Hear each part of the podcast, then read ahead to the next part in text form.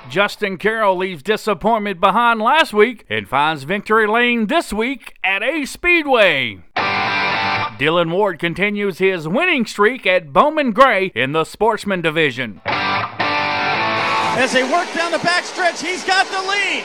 Connor Hall out front, off a turn four, the trophy stays in Hampton.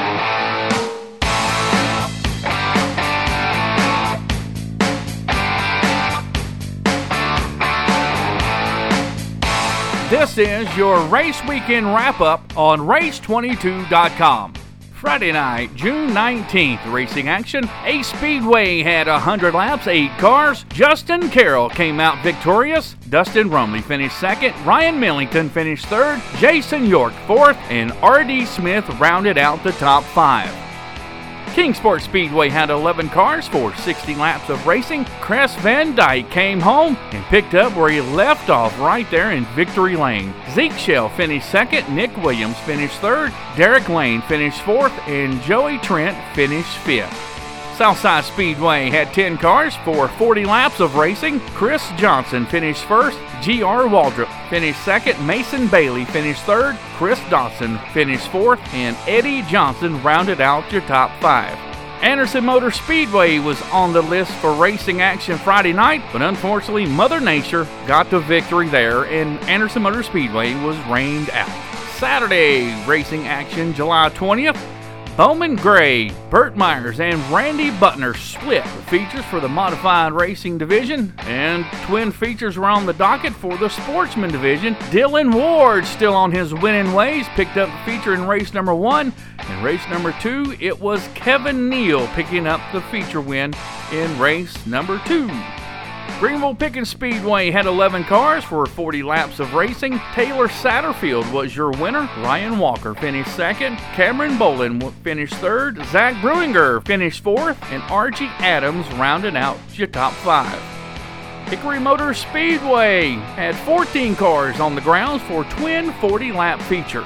Taylor Gray finished first in race number one. Nolan Pope finished second. Austin McDaniel finished third. Connor Mosick finished fourth. Thomas Bean rounded out the top five in race number one. Race number two saw Taylor Gray hit victory lane once again. Austin McDaniel finished second. Thomas Bean finished third. Chris Husbett finished fourth. Nolan Pope rounded out the top five in race number two. Myrtle Beach Speedway, one hundred one laps on the dockets for seventeen cars in the pits. Sam Yarborough was your winner. Brian Voss finished second. Nick Sanchez finished third. Justin Milliken finished fourth. And Matt Cox rounded out your top five. Daniel Moss was the late model stock car winner at the Orange County Speedway. It was P R A Tours Night at Southern National Motorsport Park. The P R A Super Late Models, one hundred twenty-five laps for eleven Super Late Models in the pits. Matt Craig was your winner. Jared Fryer finished second. Brandon Setzer finished third. Mason Diaz fourth. And Cody Connor rounded out your top five.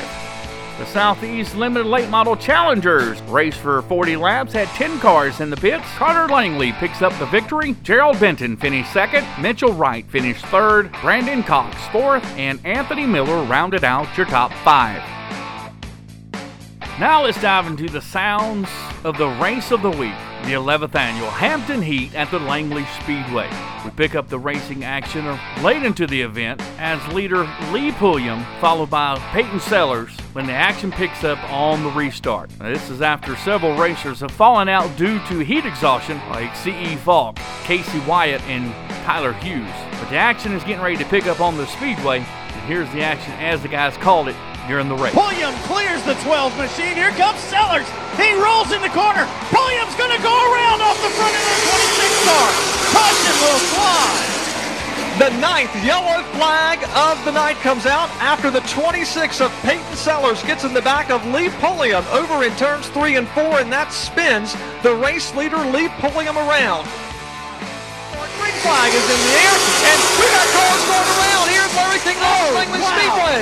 The twenty-six, Danny Edwards hard in the wall. Quick Nick did not go quickly.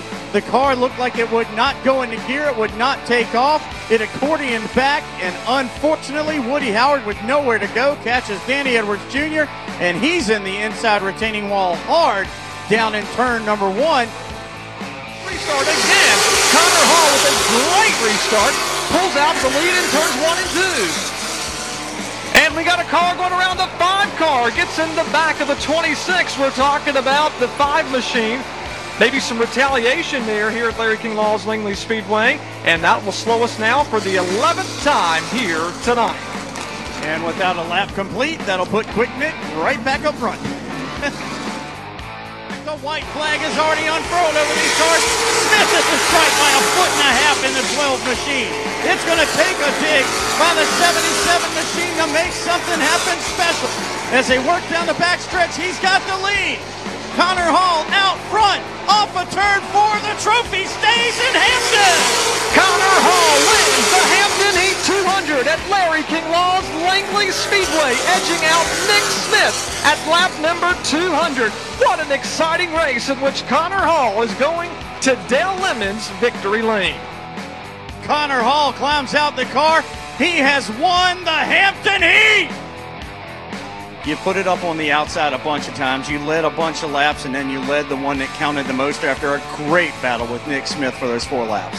Yeah, first off, I like, I know it may not look like it, but after around lap one fifty, my front end pretty much had nothing, and I knew it was going to come down to Nick and I having a roughhouse, but I, I really didn't mean to slide up into him in one and two, but once it happened, I kind of just had to go with it, and uh, yeah, I, I hear the boos. It's, I, I, I'm in victory lane, it's okay. Connor Hall has won the Hampton Heat two hundred! Nick Smith finished this race unofficially in second spot. Greg Edwards came home in third. Peyton Sellers will be credited with fourth tonight. Brendan Queen rounded out the top five. Race twenty-two's very own Brandon White was on hand to cover the Hampton Heat for race twenty-two dot com, and during the post-race activities, he tried to reach out to Lee Pulliam. Lee declined to comment. He did get an opportunity to speak with Peyton Sellers. Honestly, I was trying to clear Nick Smith getting into three. When I got a good run on Nick down in the corner, I got on the brakes like normal, and Lee was backing up to me. He, he used a lot of brake that time, and I popped him. It was my fault. I turned him around. Um, You know, NASCAR made the decision to put me in the back, so at that, game's over, you know. I chalk it up to racing hard, but they, they had a decision to make. It was fifty-fifty whether they made a right call or not. So um, these races are very hard to win. It's very hard to put yourself in position, and um, we were just, by the grace of God, we come back and run fourth. But um, truthfully, you know, uh, everybody I talked to said Lee Drew brakes really hard. I don't know. I was I was trying to focus on Nick Smith on the outside.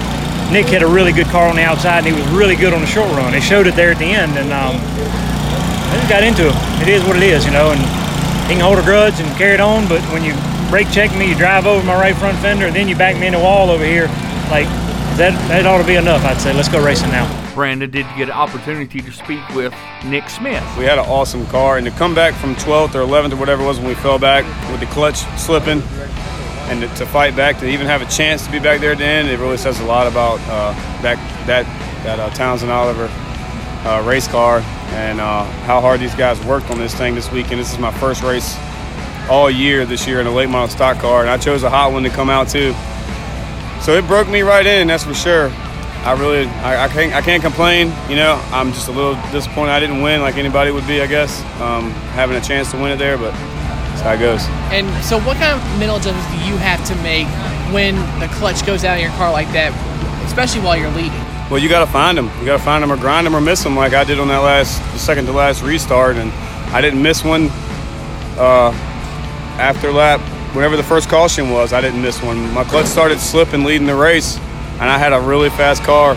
And it's just that, that car issue is nobody's fault. It just happened, you know, and it just... It's just part of racing as well, and I say you really just got to find them. You just got to be at the right R P M to shift, and you got to learn that transmission and learn that motor when it wants to shift. Brandon was able to get a comment from race director Shane Law. Basically what it is, when two cars are involved, I just put two cars to the rear. It's not my place to judge whether somebody does something on purpose or not on purpose. Uh, just two cars are racing. Uh, one car hit another car, car spun out, so both cars go to the rear. Yeah, only two people really know what happened, right. you know. You know, those guys, I'm just in the tower. I see what happens, and two cars involved, two cars to the rear. Well, that's it for this episode of Race Weekend Wrap-Up on race twenty-two dot com. Until next week, we'll see you at the races.